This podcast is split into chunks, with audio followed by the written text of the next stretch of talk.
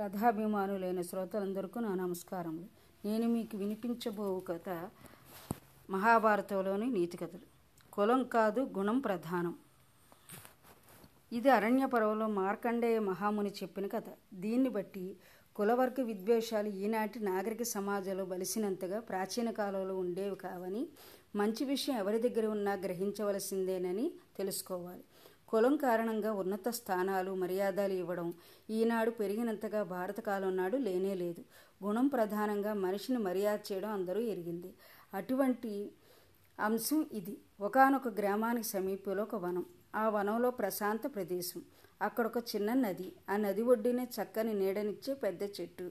ఆ చెట్టు కింద కూర్చుని ఒక విప్రుడు తపస్సు చేసుకుంటూ మధ్యాహ్నం కాగానే గ్రామంలోకి వెళ్ళి భిక్షాటనం చేసి జీవితం గడుపుతున్నాడు. అలా తపస్సు చేసుకునే రోజులలో ఒకనాడు ఆయనకు భిక్షాటన వేసే సమయంలో చెట్టు మీద కొంగ రెట్టవేసింది అది ఆయన మీద పడింది. అంతలో ఆయనకు చాలా కోపం వచ్చింది. అంతే. కన్నులు ఎర్రజేసి పైకి చూశాడు. చూసిన మరుక్షణంలో కొంగ మాడి పడిపోయింది. ఆయన యథాప్రకారం గ్రామంలో భిక్షకు వెళ్ళి ఒక ఇంటి గుమ్మలో నిలబడి భవతి భిక్షాందేహి అన్నాడు. ఆ మాట శివుని పడగానే ఇంట్లోని గృహలక్ష్మి ఆయనకు భిక్ష తేవడానికి వంటి ఇంటి వైపు వెళ్ళింది. అదే సమయానికి ఆమె భర్త దూర ప్రయాణం చేసి ఇంటికి వచ్చాడు.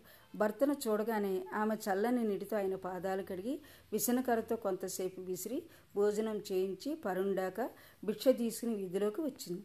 అక్కడ నిలబడ్డ ముని కోపంగా చూశాడు. అప్పుడు ఆమె స్వామి మీ కోపానికి మాడిపోయే కొంగను కాదు.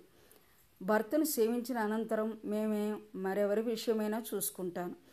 పతి సేవకు ఇచ్చిన పరమార్థం వేరే లేదు నాకు అని నిలబడింది. అప్పుడు ఆ ముని తెల్లబోయి అమ్మ ఎక్కడో అడవిలో జరిగిన నా కథ నీకు ఎలా తెలిసింది? నాకు జ్ఞానబోధ చేయి తల్లి అని ప్రార్థించాడు గృహిణి. మునీశ్వర ఇక్కడకు కొద్ది దూరంలో మిథిలా నగరం ఉంది. అక్కడ ఒక బోయవాడు మాంస విక్రయం చేసి జీవితం గడుపుతున్నాడు. వాని పేరు ధర్మవ్యాధుడు. ఆయన మీకు సర్వ విషయాలు బోధిస్తాడు. వెళ్ళండి అంది. ఆయన బయలుదేరి నడిచి నడిచి మిథిలా నగరం చేరాడు. నగరంలో అడుగు పెడుతూనే ధర్మవ్యాధి నివాసం గురించి అడిగి తెలుసుకుని ఆ ప్రాంతానికి చేరాడు. అక్కడ రకరకాల జంతువుల మాంసాలు చూసి దూరంగా నిలబడ్డాడు. వచ్చిన మునిని అంత దూరంలో చూసి ధర్మవ్యాధులు ఎదురుగా వెళ్ళి నమస్కారం చేసి ఆర్య ప్రణామాలు. మిమ్ము నా దగ్గరకు పంపిన పతివ్రత శిరోమణి క్షేమంగా ఉన్నారా? అని అడిగాడు. వచ్చిన మునికి మతిపోతుంది. అక్కడ ఆ ఇల్లాలు కొంగ విషయం చెప్పింది. ఈ ధర్మవ్యాధుడు పతివ్రత క్షేమం అడిగాడు. ఇంతకాలంగా తపస్సు చేసిన ఏ శక్తి సాధించలేకపోయాడు. ఆడు పతివ్రత కనుక వ్రత దీక్షలో దూరదృష్టి వచ్చి ఉండవచ్చు. జంతువుల మాంసం అమ్ముకుని ఈ కషాయానికి అంత శక్తి ఎలా వచ్చింది అని ఆలోచనలో పడ్డాడు.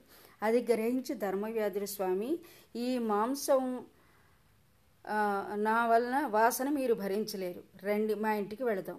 నాకు ఇంతటి శక్తి ఎలా వచ్చిందని ఆలోచిస్తున్నారు కదూ? ప్రత్యక్షంగా మీకు చూపిస్తాను. అని వినయంగా ఇంటికి తీసుకువెళ్ళాడు వెడుతూనే వాకిట్లో మంచం మీద పడుకున్న ముసలి తండ్రి పాదాలకు నమస్కరించి ఆయన యోగక్షేమాలు విచారించి లోపల గడపలో ఉన్న తల్లికి నమస్కరించి ఆవిడికి సేవ చేసి స్వామి ఇదే నేను చేసేది.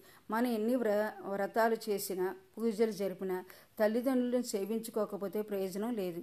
తొమ్మిది మాసాలు గర్భంలో మనల్ని భరించి ప్రసవ వేదన పడి మనకు జన్మనిచ్చి నాలుగైదు సంవత్సరాల వయసు వచ్చే వరకు మన ఆరోగ్యం కోసం తల్లి ఎన్నో అవస్థలు పడుతుంది.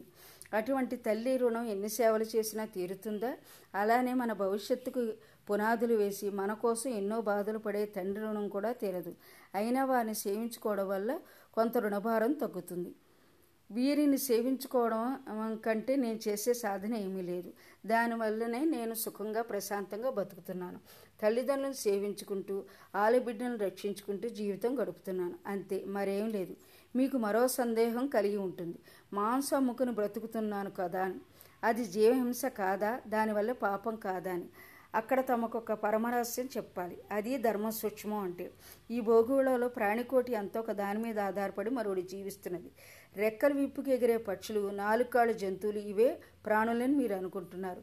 మీరు తినే ధాన్యం కాయగూరలు పళ్ళు అన్నింటిలోనూ జీవం ఉన్నది. అయితే అవి పక్షుల వల్ల ఎగరడం లేదు కనుక జీవం లేదనుకోవడం న్యాయమా? జీవి బ్రతికి పెరగడానికి మరో జీవం బలికాక తప్పదు. అలా కాదు. ఇదే జీవహింస అంటారా? నేను మానినంతలో నా దుకాణానికి వచ్చేవారందరూ మాంసాహారం వదులుతారా? అందుచేత మీ అనుమానం వదిలేయండి. ప్రాణాలను నిలుపుకొనడానికి ఆవశ్యకమైన ఆహారం కోసం జరిపేది హింస కాదు. మరొక మాట. ఈ జంతువులను ఎవరో సంహరించి తెస్తారు. నా వృత్తి ధర్మానుసారం దీన్ని విక్రయం చేసి బతుకుతాను. వ్యాపారాలు దొంగ తూకాలు అధిక లాభాలు నేను ఎరగను. నా ధర్మాన్ని నేను విడిచి పరధర్మాన్ని స్వీకరించను. ఆకలి కొన్నవారికి పిడికడ అన్నం పెడతాను. నా మీద ఆధారపడి జీవించే వారందరి యోగక్షేమాలు తెలుసుకుంటాను. ఇరుగు పొరుగు వారి కష్టసుఖాల్లో భాగం పంచుకుంటాను. అన్నింటినీ మించిన విషయం నా మనసు ఉన్నదే స్థిరంగా నిలబడదు.